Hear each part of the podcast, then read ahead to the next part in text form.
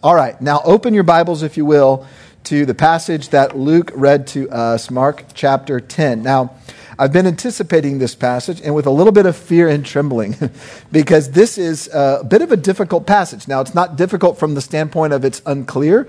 It's just difficult to say, well, how does my situation fit into this? Because I know many of you in the room, the topic of divorce and remarriage is very personal to you. And, and obviously, I'm not going to ask for a show of hands, but if I did, and I said, hey, if I were to say, raise your hand, anybody in here that's been impacted by divorce, either your parents or in your own life as an adult of, of, something that you've been through, there'd be a lot of hands in this room that would be up. And so I want you to know, as I've been in this passage uh, for the last couple of weeks preparing this message, you've been on my mind. You've been on my heart.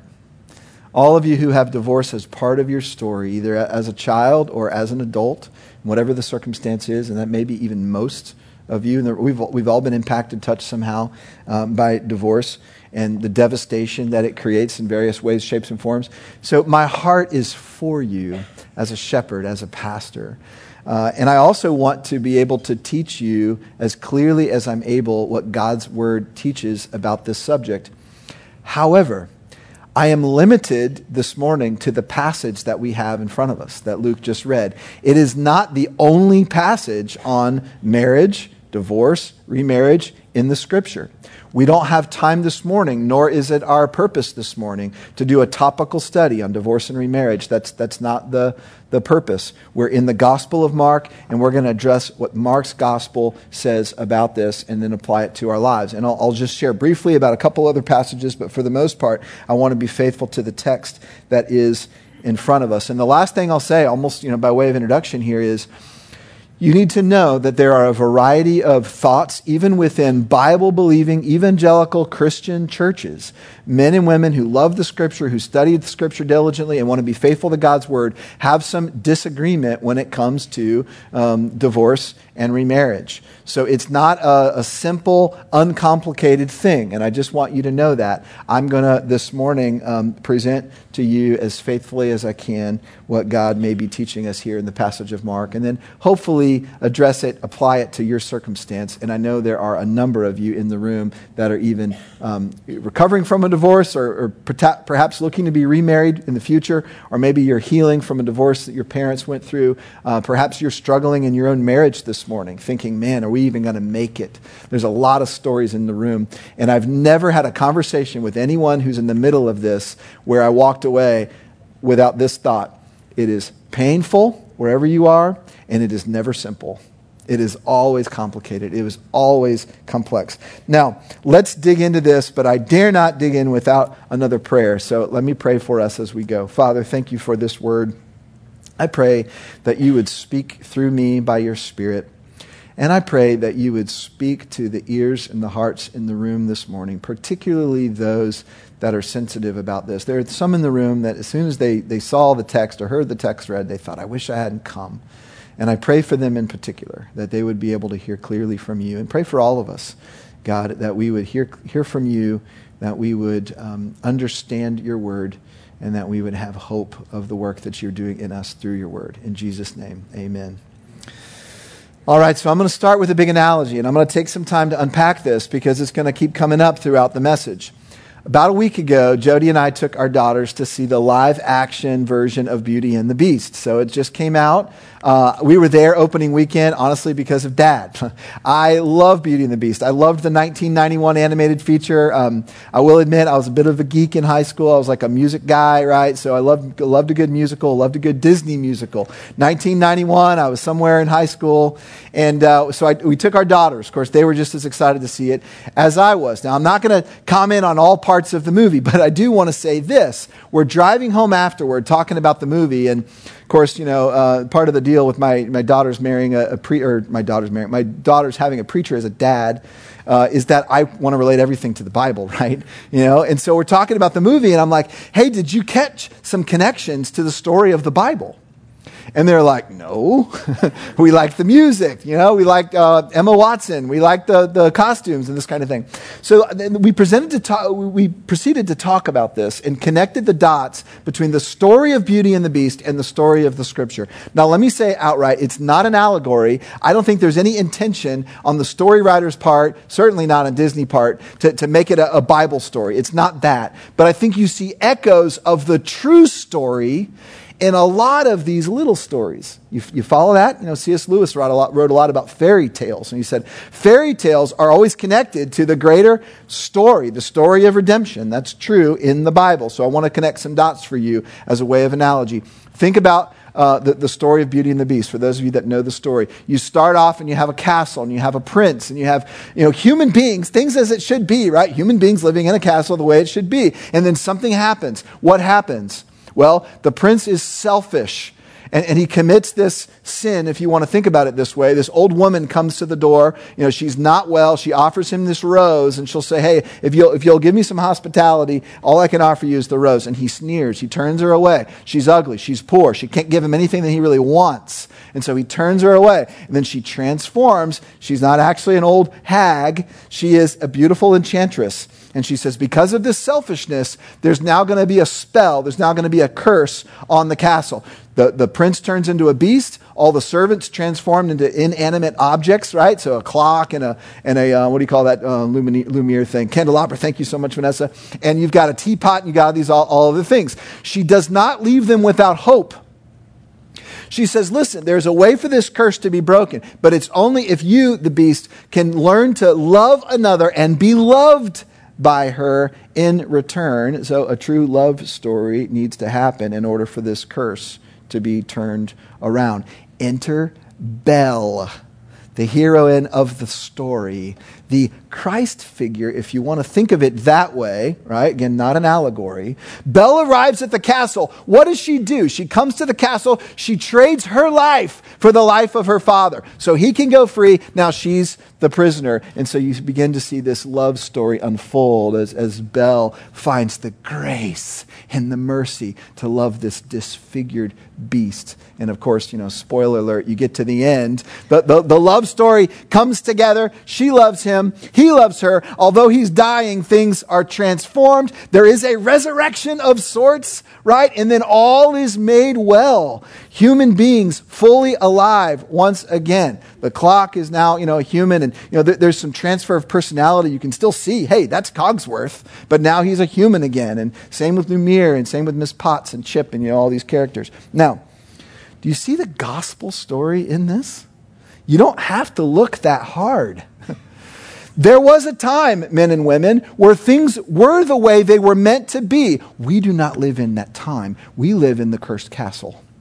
We live under a curse. That's actually biblical language. Who comes to turn back the curse? Who is the Redeemer, the rescuer? It's Christ. What happens at the end of the story? There's a marriage celebration. There's a love story as Christ comes to, to love his bride and marry his bride, who is the church, who is us. And what happens on the other side of that resurrection? We will be fully human. You have to understand, we are not fully human now. We are not the way we were meant to be. We are still clocks and candelabras and, and teapots, right? Now, why do I spend all this time setting this up for this passage? You have to understand that so much of Jesus' teaching only makes full sense if you put it squarely in the context of the whole narrative. The garden before the fall, the curse itself, and then one day what will be renewed. And we see that uh, new heavens, new earth in the book of Revelation at the end. Only if you put all those pieces together, much of Jesus' teaching make sense. Imagine walking into the middle of Beauty and the Beast without knowing the backstory about the curse. You're like, why is that clock talking? Why is that candelabra trying to kiss the feather duster? You know, like what's going on here? Who's the beast and how did he even get there? You see, that's how we oftentimes try to apply scripture to our own lives. Like, I don't know, this makes a lot of sense in this context of the curse. So you hear this text today and you're like, wow, that's pretty strong, Jesus, about divorce and adultery and all those kinds of things. How am I going to reconcile that with my own story or the story of my brother or the story of my friend or my neighbor, right? Now, What the scripture is going to do this morning, what Jesus always does, is he's going to take us up.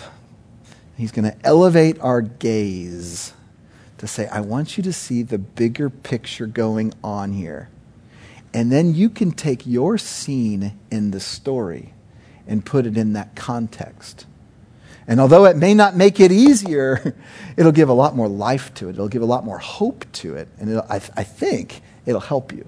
So that's where I want to go this morning. When Jesus is asked about divorce, this is exactly what he does. He elevates the conversation to the broader narrative, to the broader story. And I'll close my intro- super long introduction with this one sentence. If you look at this passage primarily from the perspective of your little scene in the story, you're not fully getting it.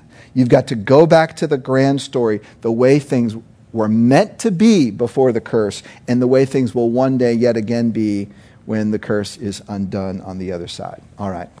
With all of that as an intro, let's look back at the text beginning at verse 1 of chapter 10 of Mark. Getting up, he, meaning Jesus, went from there to the region of Judea and beyond the Jordan. Crowds gathered around him again, and according to his custom, he once more began to teach them. Now, I'm going to speed through these first few verses, but I got to say this about verse 1. Note there's a change in geography that's happening in the Gospel of Mark. Up till now, we've primarily been in the Galilee region, the northern area of Israel that's, uh, that surrounds the, the lake the Sea of Galilee there. Now Jesus is heading down south toward Jerusalem. Why is he heading toward Jerusalem? To die and be raised again, to sacrifice his life for the sake of the other human beings that he will rescue. That's his purpose. Now, the second thing you need to know about this uh, scene change, if you want to think of it that way, is he's now in the region where John the Baptist was teaching. He's now in the region by the Jordan where John was most popular, where John was baptizing. Why is that significant? You're about to find out, but just keep that thought in your mind. Verse 2 Some Pharisees came up to Jesus, right? Anytime Pharisees are in the story, warning, they want to kill him, they're trying to trap him, they're testing him, and began to question him. Here's the question whether it was lawful for a man to divorce a wife.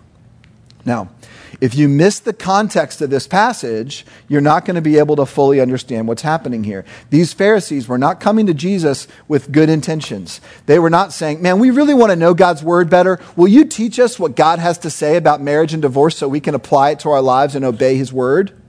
That's not their prerogative. What they're trying to get at is, Hey, let's see if we can trip Jesus up. Now, how could they trap Jesus with this question of divorce? Remember where Jesus is this is the area where John's ministry was, was, you know, had flourished. What happened to John? John was put in prison and, and eventually killed. Why was John put in prison? What was controversial about John's teaching? Anybody remember? Divorce. Whose divorce in, in marriage? Herod Antipas. So the ruler of the area, you know, who wanted to kind of portray himself as the king of the Jews, he had divorced a previous wife so he could marry his brother's wife, Herodias. Herodias had divorced her husband, who was Herod Antipas. Uh, I get confused with all these. It's like an episode of some TV show. Uh, she divorced her husband so she could marry her husband's brother. And now they were married, and they were trying to, to sort of say, hey, you know, we did this all according to the Jewish law. John spoke out and said, you can't have it both ways, Herod. You're either a Jew or you're not. You're either going to live according to the word uh, of God, you know, and the Mosaic law, or you're not going to. You can't have it both ways. And for that, Herod had him arrested, and then, you know, the rest of the story, John was eventually killed. So I think what's happening here is these Pharisees are saying maybe we could trip Jesus up on this same issue. He's either going to speak out against divorce and, and, sort of say, yeah, John was right, which could get Jesus arrested and killed potentially, or he's going to say, ah, John wasn't right. And then that's going to create a, a rift, a separation between the disciples of John and the teaching of John, which was very popular at the time, the teaching of Jesus. What is Jesus going to do in the midst of this trap. That's the context of what Jesus is about to say. So let's look at verse 3. He answered and said to them, What did Moses command you? Now, this is very smart of Jesus. You know, when you're, when you're trying to be trapped, what do you do? You throw a question back. Secondly, Jesus doesn't appeal to his own authority. He certainly could, he's God. Instead, he points them back to the constitution, if you will. So when the Pharisees say, Is it lawful? Jesus is like, Look, what law are you thinking of? Are you thinking of what's true in God's word? Are you thinking of all the extra laws that have been added over time that have become a part of Hebrew law? You need to go, Jesus is saying, back to the source. What did Moses say? Moses was sort of the, you know, he's the, the, the constitution. like he's what you go back to when there's debate. You go back to the law of Moses. So this is what Jesus is pointing them to. Verse 4 And they said, Moses permitted a man to write a certificate of divorce and send her away. Now, very interesting. notice what happened here. In verse 3, Jesus says, What did Moses command you? In verse 4, they say, Moses permitted. He's not commanding. Moses did not command divorce. And they actually quote this passage correctly. The passage they're quoting is Deuteronomy 24, 1 through 4 which is an interesting but also kind of complicated passage. But here's what you need to know about Deuteronomy 24 Moses, in the law of Moses, never endorsed divorce, it assumed divorce, if you want to think about it that way. But actually, what's happening in Deuteronomy 24 is the law of Moses is setting up some f- uh, offense around divorce to keep it from being even more devastating. So you got to have a little bit of historical context. In that day, the economic system was set up such that a woman, if she was not connected to a male household, either her father or her husband, a woman had no means of living. She would literally die apart from being connected to a, a family led by a patriarch, led by a male. There was no government social system, there was no safety net. So when a woman was divorced, she would receive this certificate. And the certificate, although it was somewhat of a shameful thing, it also was helpful to her because it allowed her to remarry. It was proof that the marriage ha- had been uh, um, abolished so she could remarry again and have a life, like to be saved, if you will. So she would go back to her father and maybe eventually find another husband. Also, these divorce certificates would often allow her to take her dowry back you know, the dowry is what came with her into the marriage. And so the divorce, depending on the situation she was divorced, would often allow for the dowry to be returned. This was about protecting the vulnerable woman.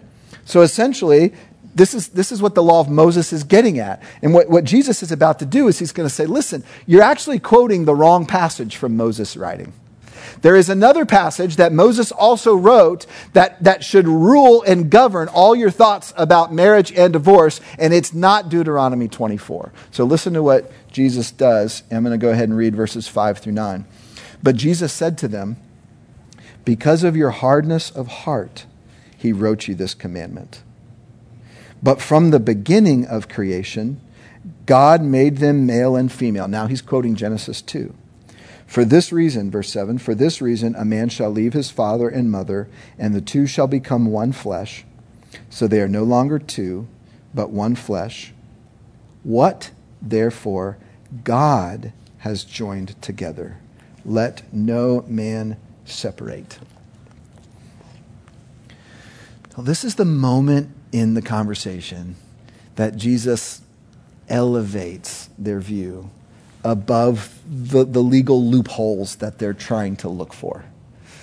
It, it's as if Jesus is saying, Look, you guys are forgetting you're living in a cursed castle. Things are not working the way they are. So that, that, that thing about the certificate, it, it, it was, it was an acquiescence if you think about it this way, to the fact that things are not the way they are meant to be. But go back to creation before the fall, before the curse. It was never intended to be this way. God designed marriage, and God designed marriage, clearly from Genesis 2, to be a man, a woman for life. One man, one woman committed to each other until death do us part. That is God's intention for marriage. Now, I want to dig in just a couple things to the quotations that uh, we, we get from Jesus uh, from Genesis chapter 2. And there's just a couple phrases that would be well worth our time to unpack. The idea of leaving the father and the mother, why is that so important? Well, go back to the economics of it. If, if you're an adult woman um, in, in ancient time, you're being cared for, you're being provided for by your father. But at some point in time, that father's going to die. At some point in time, you're no longer going to have that provision. So, what are you going to do? You're going to attach yourself, you're going to cleave, you're going to stick to, you're going to be glued to a new family unit where now a man is joining together to a woman, and there's something new that is being created. It is a new family. And that family will then support children, potentially, grandchildren, potentially, servants. It's a whole new economic system. That's essentially what families were, among other things. Now, we, we still have this same concept today in a marriage ceremony. So when I or any other pastor performs a marriage, you know, my favorite part is at the end, the pronouncement. And literally what I say is I say, it's my great honor for the very first time to introduce you to, and then I say the name of the family. Mr. and Mrs. whoever. Now, at that moment as a pastor, I'm not just pronouncing, hey, they're now legitimately married.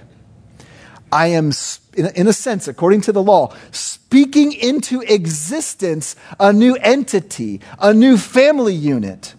The such and such family now exists. If they have children, that family will grow, etc., etc., etc. Do you see the link to the creation narrative? Even in a wedding ceremony, there's something new that's being created. It's a new family. They will leave the old and they will join together. They will cling, they will cleave, they will like glue, and they will now be something new.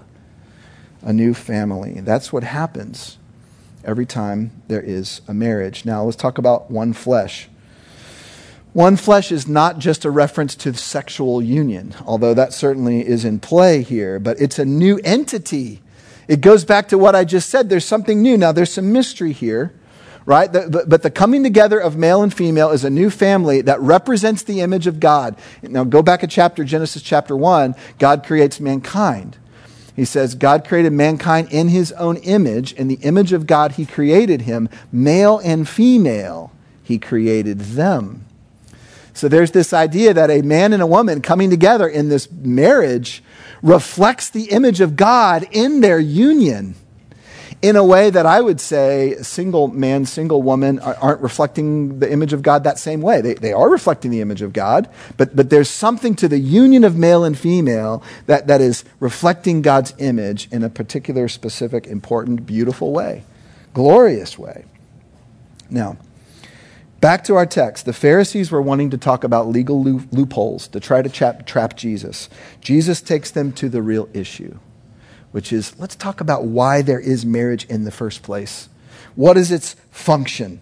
You know, Jesus is saying, let's talk about the castle before the curse. Let's talk about the way things are meant to be.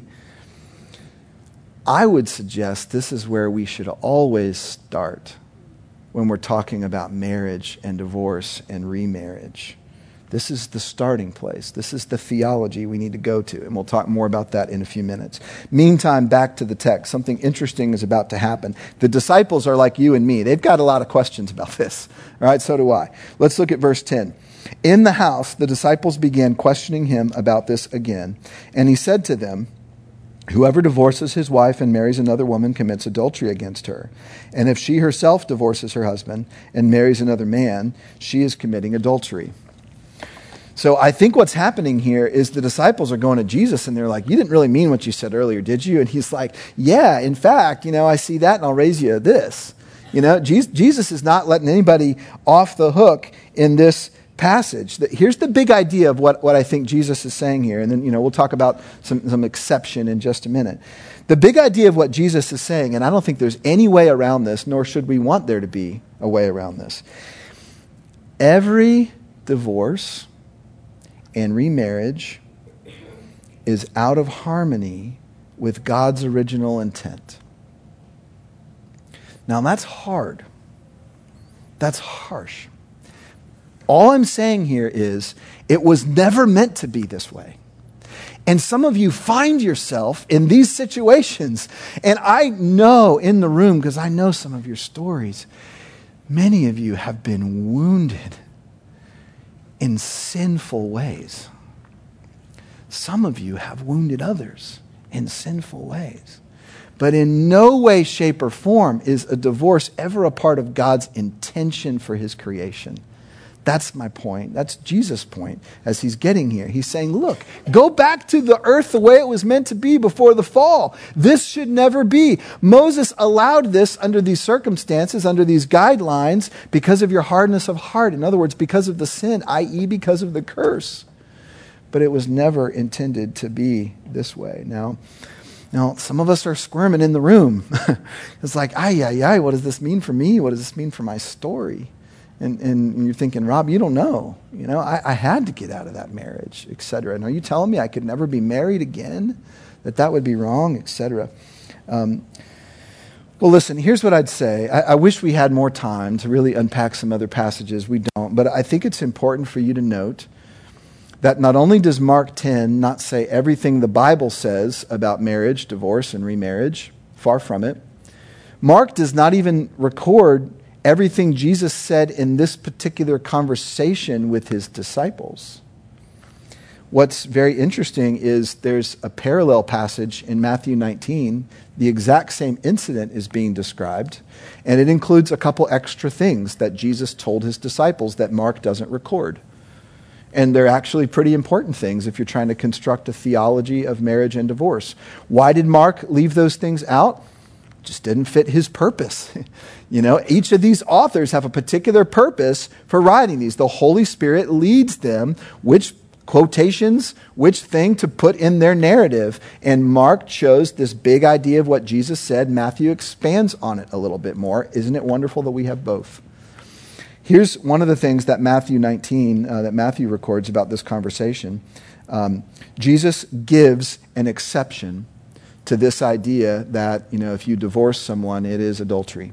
Here's the exception Matthew 19. Whoever divorces his wife, except for immorality, and marries another woman, commits adultery. All right? So that's true. Now, they're, they're not conflicting each other. It's just that Mark's giving us a bit of a fuller account. I'm sorry, Matthew is. Mark is choosing not to. So if you want to know, hey, you know, am I free to marry another one? It, it, it gets a little more complicated a little bit. Now you got to dig into, okay, except for immorality. Whose immorality? What kind of immorality? What does that mean? That's where the in house debate exists within evangelical Christianity right? Does immorality just mean a sexual affair? Uh, could immorality, you know, include other things? Um, what, what, what, about someone that's actually never had a, a literal affair, but they're, they're, they're, addicted to some things that aren't healthy and, and, are immoral and these kinds of things? That's where the debate exists, y'all. And, and it's very difficult to come up with a clear, like, you know, here's the exception, here's not the exception. But in general, Jesus is saying, listen, there's at least one circumstance where it's no longer adultery for this person uh, to remarry. And, and by the way, there's another circumstance that Paul talks about as well, where he says, listen, you know, there's a circumstance where if someone's a believer, you know, there's a marriage and then someone be- becomes a believer and this person leaves them because they don't want to be married to a believer. That's not what they signed up for. This person, the believer, is free to remarry again. There's these different circumstances that come to line and we can't today go through them all and really unpack them. Here is what I think the implication is for us. The purpose of Mark's passage is not to articulate a full theology about divorce and remarriage. If you want to create that theology, and I think that's outstanding work, especially if it's part of your story, you need to understand what God's Word teaches and you need to develop a theology of marriage and divorce. You need to go to all the passages. And don't forget about Genesis 2, is what Jesus is saying. That's where marriage all starts. Now, that takes us back to our text. And I wish I had time to say more, but we will give some specific application at the end of the message. There's no question that this text in Mark, particularly the way that Mark chose to write it, and I don't want to back away from that, there's no question that it's a difficult text to take in, particularly for any of you who are divorced and are remarried or want to be remarried um, someday. One of the places my mind has gone as I've thought about this and how to help you and shepherd you in this is I've gone to Jesus' Sermon on the Mount. The Sermon on the Mount is another classic example where Jesus elevates the conversation to the big picture. And he says some things that, if you're not thinking about the whole story, they seem a little puzzling. Let me give you some words from Jesus' Sermon on the Mount. You've heard it said, Jesus said, love your neighbor and hate your enemy. But I say, love your enemies. You've heard it said, do not murder. But I say, anyone who calls someone a name in anger is guilty of murder. You've heard it said, do not commit adultery. But I say, anyone who looks lustfully on someone who is not their spouse has committed adultery in their heart. These are hard sayings of Jesus. And if you're not thinking about the context of the big story, they make not a lot of sense. It's like coming into the movie and being like, hold on, I, I, can't reconcile this. Y'all don't forget about the fact we are not fully human the way God intended us to be yet. we are clocks and teapots and what do you call those things again? Candelabras. Candelabras. Thank you. And this is my second time teaching this. We are not the way we are intended to be. Now, for any of us who have put our hope in the Redeemer, in the Savior, the transformation process has begun, but is not yet complete. So, for those of you that have seen the movie, or you know, if you will see the movie, what's interesting about the way they tell this story is throughout the, the, the, the story, the, the clock and the candelabra and the teapot, etc., they, they keep getting less and less human. Right? They keep getting stiffer. And right at the end, as all hope is lost, they kind of become permanently, at that point in the story, the inanimate object. This is what's happening with all unbelievers in the world right? There's a sense that they're becoming, as they're continually rebelling against God and living apart from, you know, sal- uh, living apart from salvation and putting their trust in, in Christ, they're becoming less and less who they were intended to be. You, church, those of you that have put your trust in Jesus, are slowly, Paul teaches us, gradually becoming more and more like Christ. We're becoming more and more human, if you want to think of it that way, fully human the way that God intended you to be. However, you will never be fully transformed until Jesus returns and the curse is undone. That's where this is all heading. Now, what does this mean? Now, going to the Sermon on the Mount, Jesus is essentially saying, look, it is, it is not the act of adultery, you know, that we think of it that makes you a sinner in desperate need of grace. It's a fleeting thought. Do you see this? Everyone needs grace. Everyone needs help. And the people who understand that are the ones that are the most blessed. And the people that are looking to Christ for salvation are the blessed ones. That's what Jesus is saying in his uh, famous sermon. Now, he has a way, Jesus does, of reframing for us how far human beings have been disfigured from God's original intent, doesn't he? And he does not mince words. Uh, you need to see how far away you are from the way that God intended you to be. And, and here's where I want to link back to our text. Hard heartedness, which is what Jesus is saying, was the reason that, you know, the acquiescence to the divorce thing. Hard heartedness is not a problem just for the Jews. Hard heartedness is not just a problem for a few of us, hard heartedness is a problem for everyone. What does this mean for us? It means we all need redemption. It means we all need our hearts of stone transformed into hearts of flesh, which is exactly what Jesus came to do. I want to read to you the words of N.T. Wright. He's a, a tremendous New Testament scholar, and, and he was commenting on this very passage in Mark chapter 10 about divorce and remarriage and where Jesus takes it you know, back to the beginning, Genesis 2. This is what N.T. Wright says. If Jesus is now articulating a rigorous return to the standard of Genesis, to God's original intention, he is either being hopelessly idealistic or he believes that the coming of the kingdom will bring about a way for hearts to be softened. Amen. Now, we got to go to one more place in our text, and it's going to seem like it doesn't fit but I want to show you how I think it does. Let's pick it up in verse 13. And they were bringing children to him so that he might touch them, but the disciples rebuked them. But when Jesus saw this, he was indignant and said to them, Permit the children to come to me. Do not hinder them, for the kingdom of God belongs to such as these. Truly I say to you, Whoever does not receive the kingdom of God like a child will not enter it at all. And he took them in his arms and began blessing them, laying his hands on them. Now, there's not an obvious connection here, but it's interesting to examine these two passages next to each other the, the divorced marriage passage and then the passage about the children. And it, I think the link here is the idea of redemption. Let me explain. What does Jesus mean when he says the kingdom of God belongs to such as these children? Your first thought is probably, oh, because they're innocent. the kingdom of God belongs to the innocent ones. Have you been around a kid lately? they are not innocent. Like they come out of the womb the most selfish human beings that you can imagine. Right? It's like me, me, me, me, me. I'm not going to leave you alone until you give me what I want. Right? It's not about innocence. When Jesus says the kingdom of God is for such as these, he's not talking about innocence, y'all. What is he talking about? He's talking about a child's wide eyed faith. He's talking about their, their beautiful ability to just take God at his word and just believe. Like, oh, it says it's true, it's true.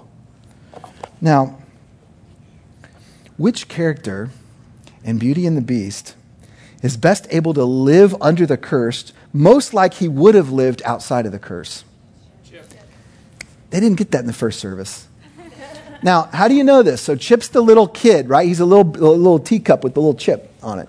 And so throughout the movie, he's the one that's still being a kid. Like he's blowing bubbles, you know, out of his thing. He's goofing around, you know. He's just relaxed. He's at rest. He doesn't even really like fully understand that they're in trouble. Why is he able to continue living like he would have lived without the curse? Because his mom told him it's going to be okay and he simply believes it we are asked, you and I, to receive the kingdom of God like a child. And what, that, what might that mean for you in the middle of your divorce, in the middle of your hardship, in the middle of your struggling marriage, in the middle of your question of should I remarry or not? Listen, have faith that you're in the middle of a grand story of redemption of which Jesus is at the center. All things will be made right. The curse will be turned back. And in the grand scheme of things, y'all, it's short. The curse is. It's short. Doesn't feel that way, but it is. It's going to be okay. Now, let me give you some application. I know there are men in the room, women in the room that are in all areas of this. You're right in the middle of a potential divorce. Some of you, you're, you're, you're past a divorce. You want to remarry. Some of you are divorced and remarried. You know, some of you, you've broken this in your own story from your parents' divorce. On and on and on and on we could go. How do you apply this difficult text? Well, I would encourage you first to think harder about your theology of marriage. It's got to start there. You've got to fit your circumstance into this big story, into this big picture. Now, I want to read to you something that Larry Kaiser, our pastor of marriage, has written. Did you know we have a pastor of marriage? And, and he happens to attend uh, this campus, uh, he and Ann and, and, and uh, their family. But Larry serves as our pastor of marriage for all of our fellowship campuses. And I want to read to you a, a part of something he's written that helps ground you in the theology of marriage. And I'll just read a few paragraphs of it, but I found it so helpful as I read it this week. We are passionate for marriage at Fellowship Bible Church. We believe that marriage between one male and one female is a covenantal relationship that points to our ultimate marriage between Christ and his bride, the church. You see how he's going big picture on us? Is exactly what we need to do. God's intention is that at the heart of our spiritual formation, we get equipped to love as he loves, freely, totally, faithfully, and fruitfully. And, and how's that work going to be done in you, by the way? A lot of it's going to happen in your marriage, as hard as it is to love another human being. That's where that chiseling work is often done.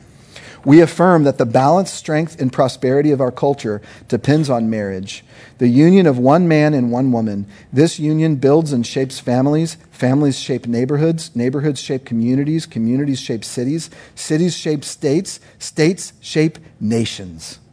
When the marital union breaks down, eventually so does everything resting on it. Oh, heavy words and true. We need to be praying, don't we? Marriage was created by God for the display of his glory and for the joy of his creatures. Let me read that one again. Marriage was created by God for the display of his glory and the joy of his creatures. Through this gift, we are called to consider not only God's covenantal love, but also his incredible patience and unconditional mercy toward his beloved. Because marriage was designed to portray God's goodness and fidelity, marital discord, division, and divorce obscures and corrupts the image of God painted within the world. Now, listen, y'all. Not all of you in this room have been divorced, but all of us who are married have fallen short of God's ideal for marriage. Did you hear this? Discord, you had any ever? Division, you had any ever? And divorce obscures and corrupts the image of God painted within the world. Our call within the sacred institution of marriage is to reflect the gospel. You ever thought of it that way? A gospel of forgiveness, a gospel of long suffering, con- unconditional grace, compassion, covenant, and humility. Failure to display these virtues corrupts the very essence of our calling and distorts the picture of the gospel which marriage is intended to portray. And I read those words and I say, I need to be reminded of those words. And I also say, I need to be forgiven. I need grace. Do you? Now, within that grand theology of marriage, all of us have fallen short. We're not off the hook. It's not like, well, I'm just going to keep living like a teapot. No, no. There is to be a transformation in us that we are growing more and more like our Savior until the day that the curse will be undone. So, what might it look like in all of our unique circumstances to apply this big marriage theology into some difficult places? I'm a little past time, but I can't leave you without this last part. I want to speak to four or five different audiences very quickly. For those of you that are not yet married and never been married, you're single, dig deep into the theology of marriage before you make a decision. It's a huge decision. You don't need to be afraid of it, but you must place it in a biblical context that far transcends your own little piece of the story. And we've got resources for you to do that. Talk to Larry. Go on our website. You'll find a wonderful preparation process for those of you uh, that want to be married. Number two, those of you who are currently married and never divorced, work hard. The stakes are incredibly high and not just for you and your spouse and your kids and your grandkids. It, it, it's, it's the gospel that's, that, that's being on display here. Your marriage is much bigger than you. Hard work and laboring in your marriage is not a sign that your marriage isn't right. It's a sign that your marriage is right if you're working hard at it, if you're laboring hard at it. We have resources for you as well. In fact, there's a class called Reengage. Some of you in the room are in it right now. We're going to be offering it again in the fall keep your eye open for that. Reengage is a fantastic class for anyone who's married, whether you're struggling or whether you're not struggling. It will help you. Even if there's been a broken covenant in your marriage, at whatever level, and, there's all, broken covenants at levels in all of our marriages, right? Even if there's been a broken covenant, you are called to pursue reconciliation until that path is exhausted. That's what the gospel and God's word would call you to. Now, for those of you that have been divorced, you are not stigmatized. Will you please forgive us for treating you that way, unintentionally at times? No divorce is beyond grace. Let me say that again. No divorce is beyond grace. Not every decision to divorce is sinful, but even the ones that are, it's not an unforgivable sin. Redemption is always God's goal. Keep in mind, regardless of the circumstance, divorce is always a result of brokenness and it always contributes to brokenness. It's both. We would encourage you, if you've been divorced, to seek healing. We have a divorce care that's offered at the Brentwood campus. Go on our website and learn more about that. Even if you think you've healed, but there's some things still stirring in you, encourage you to engage healing. Encourage you to receive grace from God some of you just need to say, you know what? I just need to, to, to understand that, that God has forgiven me for whatever part it is that you hold. Work toward forgiveness, whether or not it is reciprocated. That's hard. That could only be fueled by the Holy Spirit in you. Paul wrote in Romans 12 18, if possible, so far as it depends on you, be at peace with all men. Now, those of you who are divorced and are considering remarriage, seek godly counsel. We would love to talk to you about this process. Remember that this passage in Mark 10 is not the complete story on the issue, although it's certainly significant. There are some instances where remarriage would be appropriate and even God honoring. But there are other circumstances where it may be harmful and potentially contrary to God's highest good in your life. It's not simple, it can be complex, but don't lose hope. Remember that God desires more for you than you ever could for yourself. And finally, for all of us who struggle, I'll end with this. All of us who struggle in marriage, all who struggle with the desire to be married, all who struggle with the broken effects of a divorce, either your own or a parents or relative, all who struggle to forgive and receive forgiveness for woundedness that is part of this sinfulness of living in this curse, take hope. Redemption is where it's all heading. I thought it was interesting. Last thought about Beauty and the Beast. It, the, the movie, if you watch it, it begins with a dance on the one side of the curse. It ends with a dance on the other side of the curse. And in the middle is a redemption story. Our Bible begins with a marriage, Adam and Eve, ends with a marriage, Christ and his bride. And in the middle is a redemption story. We find ourselves in the middle of a redemption story, and marriage is at the core of it. Take hope. Your Savior loves you and is doing work in you. Bow your heads as we pray. Our Father, I want to pray for those in the room that are hurting. And I would want to ask them, or ask you, Father, that you would help them to look to you and look to your word for the balm that they need. And Father, I pray for those that are struggling with the decision that they would look to you and look to your word, that, that your word would, would, would both be, be a balm and encouragement, and, and that's for some in the room, they need it to be a sharp uh, in, encourager. They need it to be a, a sharpening stone that would help them live according to the way that you've designed them for. I pray it would be both. And I pray for those that, Father, are uh, feeling guilty uh, because of things from their past related to this topic. And I pray that they would look to you, if they haven't already, for forgiveness. And once they've done that, God, help them know that they are set free. And I pray, Father, that you would encourage them in the grace that is ours, being connected to the Savior of this story. And finally, Father, I pray for us as your bride, Jesus. I pray that we would live into that identity that, that we would be faithful to you, uh, that you would help us, literally, this body, this Fellowship Franklin community of faith, uh, that we would continue to live in such a way that would reflect the grace that we have received, this beautiful union we have to our Savior Jesus Christ, and that the marriages in this room, as hard as they may be, would reflect the gospel to the glory of God. In the name of Christ we pray. Amen. Listen, before you go, if you would like someone to pray with you, and if you want to share some specifics of your story or not, we would love to pray for you. Come find me. Come find Daryl over here to the side. If you want to ask us to pray for you, write a note in your prayer request and, and hand that to someone on your way out. Uh, someone with a name badge would be just fine. We'll see you soon. I love you.